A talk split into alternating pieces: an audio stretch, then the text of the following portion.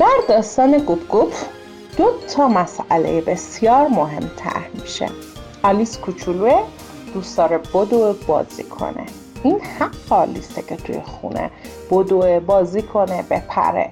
اما همسایه آلیسینا هم حق داره که استراحت کنه و خونش ساکت باشه.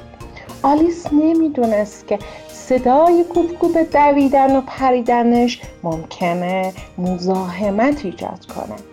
توی این قصه آلیس مراعات و مراقبت رو یاد می‌گیره. برای همسایه شکلات می‌بره تا بهش نشون بده که دوست داره ساکت باشه اما بازی چی میشه؟ بله آلیس میره توی حیات مادر آلیس با تکنیک جابجایی به جایی که مسئله رو حذف کنه تلاش می‌کنه مسئله رو حل کنه.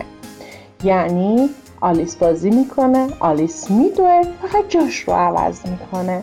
از توی حال و اتاقها میره تو حیات و تو پارک فضای دیگه.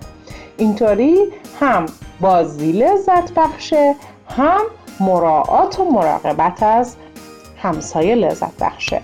توی این قصه چیزی که مورد نظر هست تفکر مراقبتیه حدس اینکه دیگران هم حقی دارند و باید از حق آنها مراقبت کرد.